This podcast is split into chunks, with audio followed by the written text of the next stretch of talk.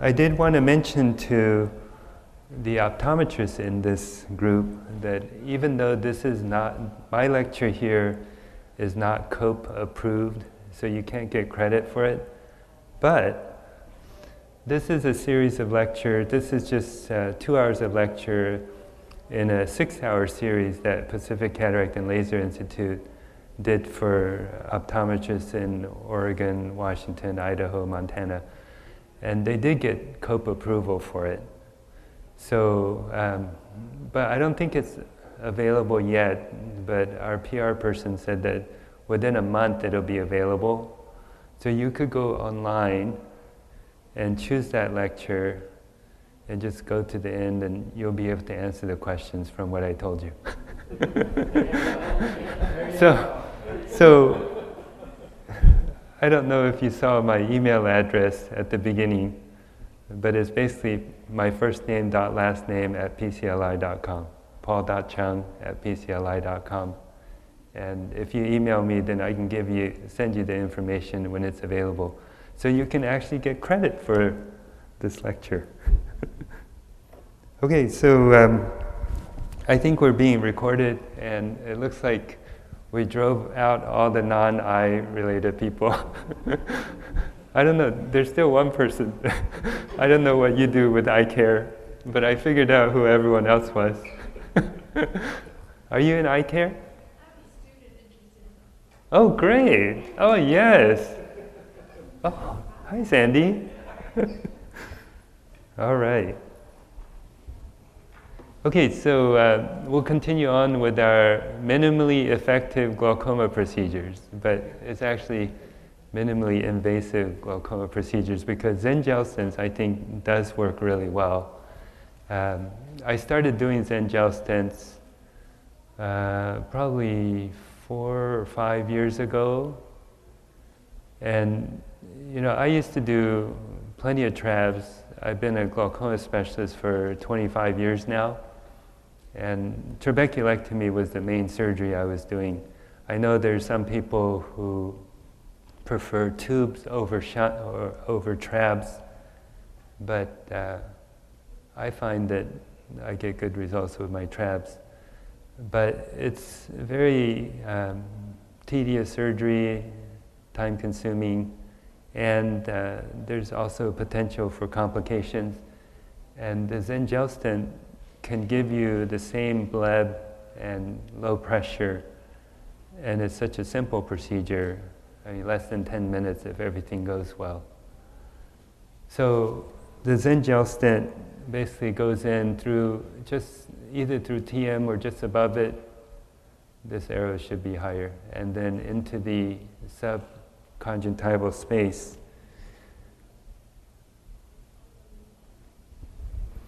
So when it was first FDA approved, it was approved as an ab interno approach. So you have to go in through uh, peripheral corneal incision and then come out to the superior angle and uh, find the area just uh, anterior to the iris uh, with this inserter that's basically a needle, 23 gauge needle, I believe. And uh, you, once you're in the subconjunctival space, there's a slider that pushes the Xen gel stent out. And it looks like curved here, but it's not. It's a stiff um, porcine collagen stent that uh, gets pushed in the subconjunctival space so that a millimeter of it stays in the anterior chamber, two millimeters in the sclera, and then three millimeters in the subconj space. But as soon as it gets wet, it becomes like a wet noodle, so it becomes more flexible.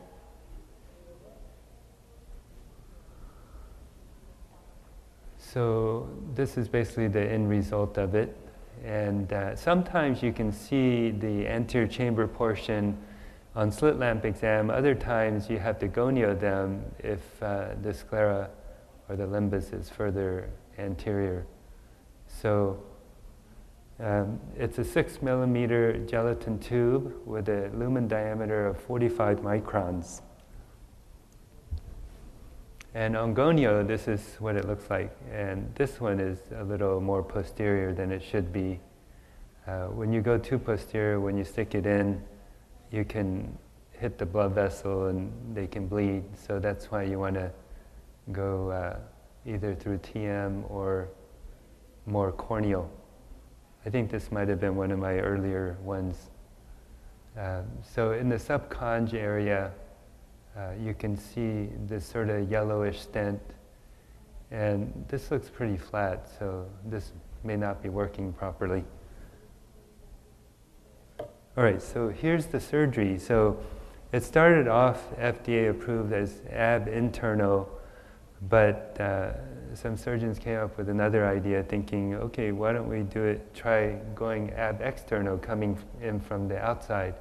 And I found it to be much easier doing it this way than going ab interno, where you make an incision down here, go across, and then try to insert it somewhere here. Um, okay, so this is the actual surgery.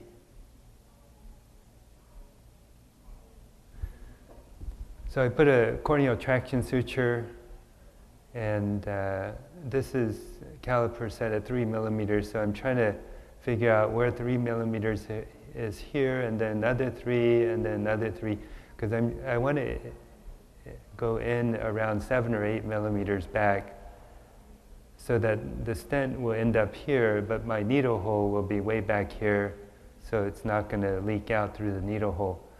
I was just checking to make sure that there is a stent there before I go in. So I expressed the stent out a little bit and then I just pushed it back into the needle. So now I rotate the eye down and I'm trying to find the area where there aren't too many blood vessels.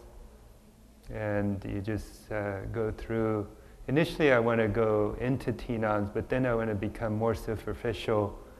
And it's sort of hard to do to figure out exactly what level you're in. But once you get about two to three millimeters from the limbus, you inject, uh, pierce the sclera, and uh, you want to try to stay parallel with the iris, and that needle tip should end up between the iris and the cornea, prefer- preferably right in the middle, bisecting that angle. And so as soon as I can see the needle tip, then I advance the slider forward and I'll see the stent coming out. And once the stent is actually in the anterior chamber, if you keep on advancing the lever, the needle retracts back into this inserter. So you're less likely to hit a blood vessel. I guess it didn't retract all the way. So that's why I hit a blood vessel. So it's bleeding now. But that's okay. Um, as long as the stent is in place, yeah, it'd be nice if it didn't bleed, because then you can see better. But you can barely see the outline of the stent here. And if too much of the stent is in the anterior chamber, you can grab it and pull it out a little. So you only have about one millimeter in there. And uh, it's hard to tell on this two dimensional video but this conjunctival tissue is actually ballooning up because the, eye, the fluid from the inside is coming out. And the other way you can tell is just by pressing on the eyeball and it's getting softer. Now I'm using a gonio lens and I'm looking at this mirror and there's the stent. So I was just checking to make sure the stent's in the right position. Now injecting mitomycin C, going from a, a different location and coming across and injecting into this subconscious space. You know, when we first started doing trabeculectomies, we were so afraid of mitomycin C, we would apply it for 30 seconds to a minute, and then we'd irrigate it out. But as we used it more and more, we realized it's not that toxic. So now we're actually injecting mitomycin C into the area where you want the bleb to form and just leaving it there. Just to prevent fibrosis, right? Right, oh yeah, so for those that don't know what mitomycin C is, uh, it's an anti-cancer medicine and it kills fibroblasts. And uh, it helps to prevent scarring after uh, the stent is in. Because the number one reason for these glaucoma procedures to fail is wherever you make the, uh, where you put the stent or made a new drain, it can scar over. Now I'm just injecting dexamethasone in the inferior cul-de-sac just to help prevent uh, inflammation and scarring. So they've got a nice bleb or elevation of the conjunctival tissue there.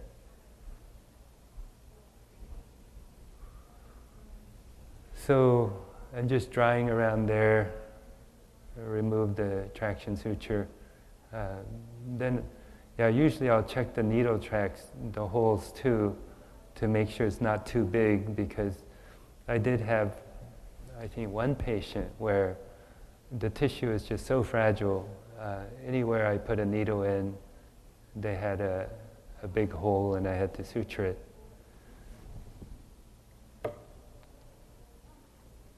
Okay, so we talked about that already, ab interno versus ab externo. Uh, yes? The needle, you don't need to suture it, the needle. What? uh, opening Right, so I believe it's 23 gauge, and uh, the retina doctor will say if you poke, uh, even if you poke the sclera with a 23 gauge, you don't usually suture that, right? Yeah, so the conj, if you if you can get deep enough so that you're not just subconj, but you're subtenons also, but then by the time you get to uh, closer to the limbus, you want to be more subconj. Uh, but the tenons will help to plug up the, the needle hole. It, it rarely leaks through that. Just that one patient I told you about, uh, he was leaking the next day, so I had to take him back to the OR and suture it. Um, okay, so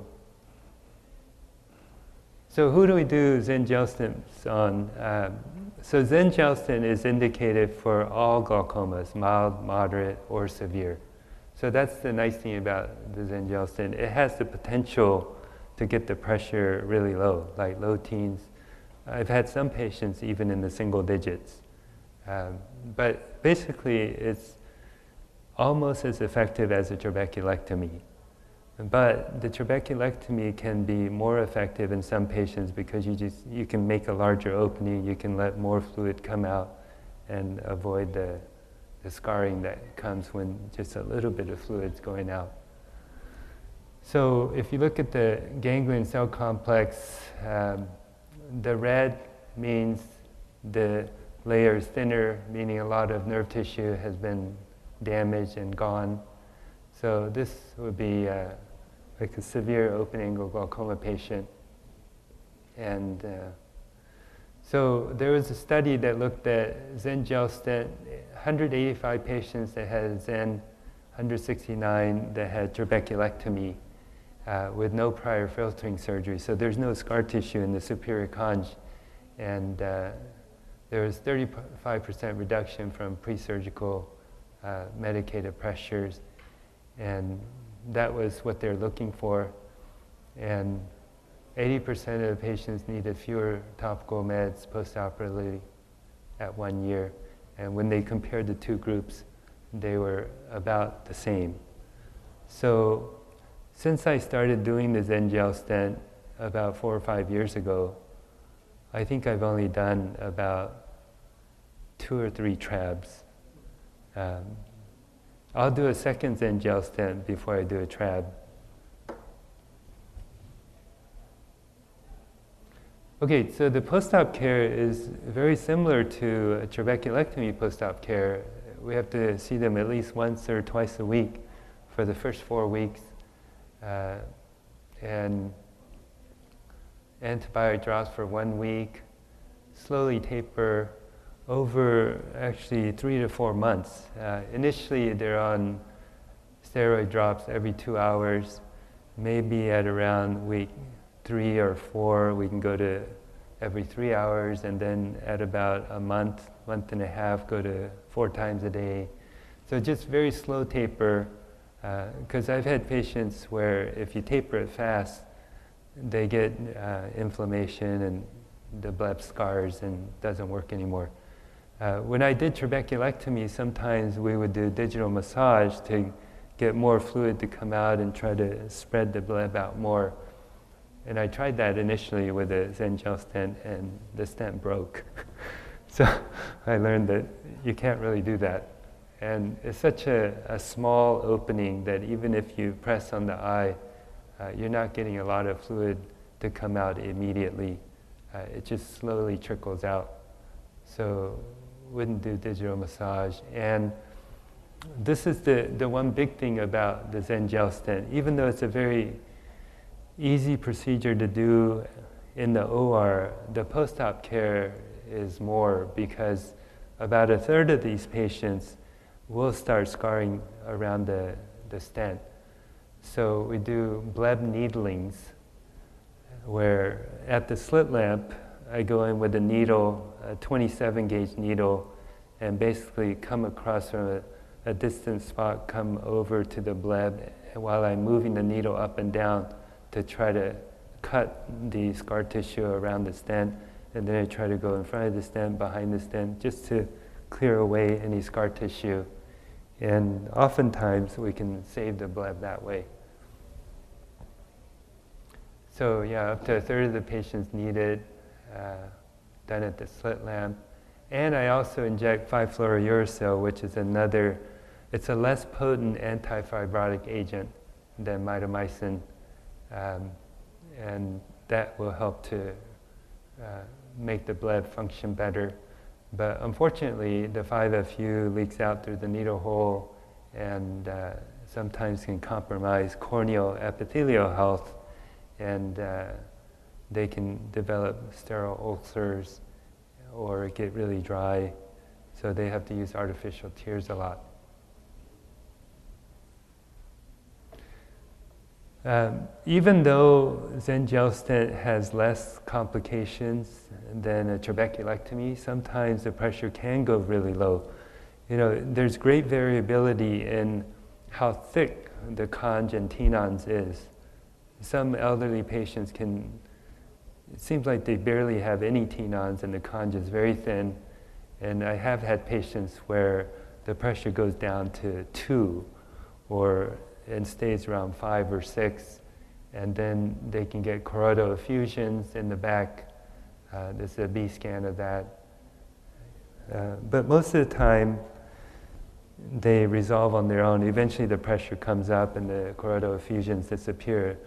There was one patient where uh, I put in a, a stent, and uh, as I was trying to manipulate it, it broke. So the anterior chamber portion is still in there, but the subconj portion, there's only like half a millimeter there. And I thought, oh, this may not work. So I put in a second stent, and that was a mistake because he had hypotony. And uh, he developed choroidal effusions, so I had to eventually take him back to the OR to drain the effusions. And uh, I think he's got a little bit of hypotony maculopathy too. I wish you were nearby. yeah. so even though all the choroidal effusion's gone, uh, his pressure's about 10 now. He's got a really nice bleb but his vision's still a little blurry. So I'm hoping it'll still clear up. So this, uh, here's a patient that where the stent, the anterior chamber portion is a little bit long, uh, but as long as you have at least one or two millimeters in the subconj space, uh, it'll still function. So sometimes you can get localized blebs like this, the idea with the Xen gel stent was because the opening is almost four or five millimeters away from the limbus, that you should get more posterior, more broad blebs. but um, depending on the direction that it went in, uh, ideally you want it to come straight in, but if, uh, if there's scar tissue from previous surgery or their angle anatomy is different, like uh, I think most likely this is probably a right eye and you have the nose here, so you have to come in from temporal side and that's probably why it's angled like this. And if the tip is very superficial, then sometimes you can get a very uh, thin avascular bleb. So here's one that looks a little better. Uh, the bleb is much more diffuse, but this is the one where the pressure went really low and had the choroidal effusions. And uh, here's a patient where you have, it looks like almost four millimeters in the subconj space, uh, but the bleb is more posterior. I don't know if you can tell, but there is some elevation there. so here's a patient, this is one of my earlier surgeries where I went, uh, you know, I'm just trying to stay away from the iris because when I was injecting, sometimes I'd end up behind the iris and then I pull back and then uh, here's one that was too corneal and uh, and then he started getting fibrosis around there. But so far the cornea has still been okay, so we haven't needed to remove it. All right. So we're just about done for this part. So when you refer patients for glaucoma surgery, you know, just communicate the severity, the progression, compliance, send visual fields. Uh, this is talking about the other MIGS devices we went over last hour, the iStents and Hydrus, and then we'll decide based on their glaucoma status which stent they should get. All right. Do you have any questions? Because if not, then we'll go go to more fun things. Uh huh. In your previous talk, um, you showed yourself begonia lens watching you put in the the, uh, the stent. Do you hold that yourself, or do you have an assistant? Oh yeah. So I'm holding it myself with my left hand, and then I'm going with the right hand. Uh, there are some gonio lenses that are free floating that you can just put on there, disposable gonio lenses, and then. Uh, but yeah, so that that was one of the hardest parts of doing this procedure. To learn how to, how much do you tilt the head, hold this in place, hold it still, and then bring this in, and then you have to, you know, the trabecular meshwork is really thin. Uh, it's probably like a quarter of a millimeter. So you're trying to get the, the trocar to hit just there. And I remember the very first time I put in an iStent, we did a wet lab the day before, and it was pretty easy. but then when I got into the eye, as soon as I got close, my, my hand would shake. so then I pull back, and then I say, okay, I'll try it again. shake again. So then I say, okay, I'm going to hold my breath and try. yeah, so probably first uh, five or ten cases were tougher, but then, you know, everything, the more you do, the easier it gets. And now you just go in and put it in, and if it's sit at the head of the bed or, or temporal? So for right eyes, uh, I sit at the head. I'm right-handed, so I can do a temporal clear corneal incision and operate with my right hand. But for left eyes, I was trying to do it left-handed, but I broke capsule and I felt like, okay, I should stop doing that. so now I sit on the temporal side. We have surgeons with MPCLI that do left eyes left-handed, right eyes right-handed, because they don't want to keep moving the chair back and forth. They just want to sit at the top. But the iStents, you pretty much have to go straight on. The Hydrus stents, if it's right eye, I do a, a, right temporal incision and then I'll place it inferiorly. So I just go in through the CCI and place it from 6 to 3 o'clock. So the stent is still in the infranasal quadrant where you have more collector channels. Whereas the left eye, I'm sitting temporally and uh, I do my surgery this way, but then I'll make a paracentesis at 1 o'clock to insert the hydrus at the, th- at the 9 o'clock position going down to 6. So it'll still be infranasal, uh, but the opening will be at 9 o'clock, whereas for right eyes, the opening's down at 6 o'clock. I think, uh, well, so when I first started doing it, I used to, for right eyes, I would make a 5 o'clock, no, 7 o'clock paracentesis and then go in and put it at 3 o'clock and go up to 12. But then that ends up in the supranasal quadrant. And I'm glad you, you asked that because there's been a few cases where I couldn't put it in, and I think the superior canal is thinner than the inferior canal. And, uh, and then there's, you know, studies have shown that, that there's more collector channels inferiorly. So I think it's better to put it in the infranasal quadrant. Though I asked the hydrus rep, because the way they tell people to do it is uh, it ends up in the supranasal quadrant for right eyes and infranasal quadrant for left eyes if, uh, if they're right-handed.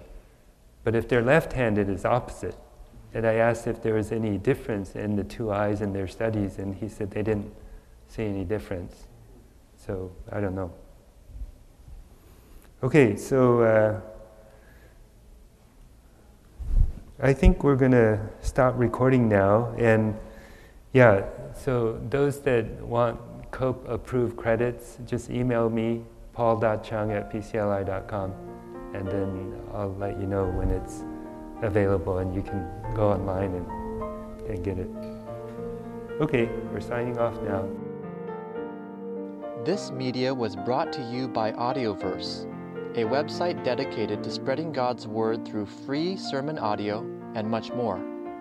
If you would like to know more about Audioverse, or if you would like to listen to more sermons, please visit www.audioverse.org.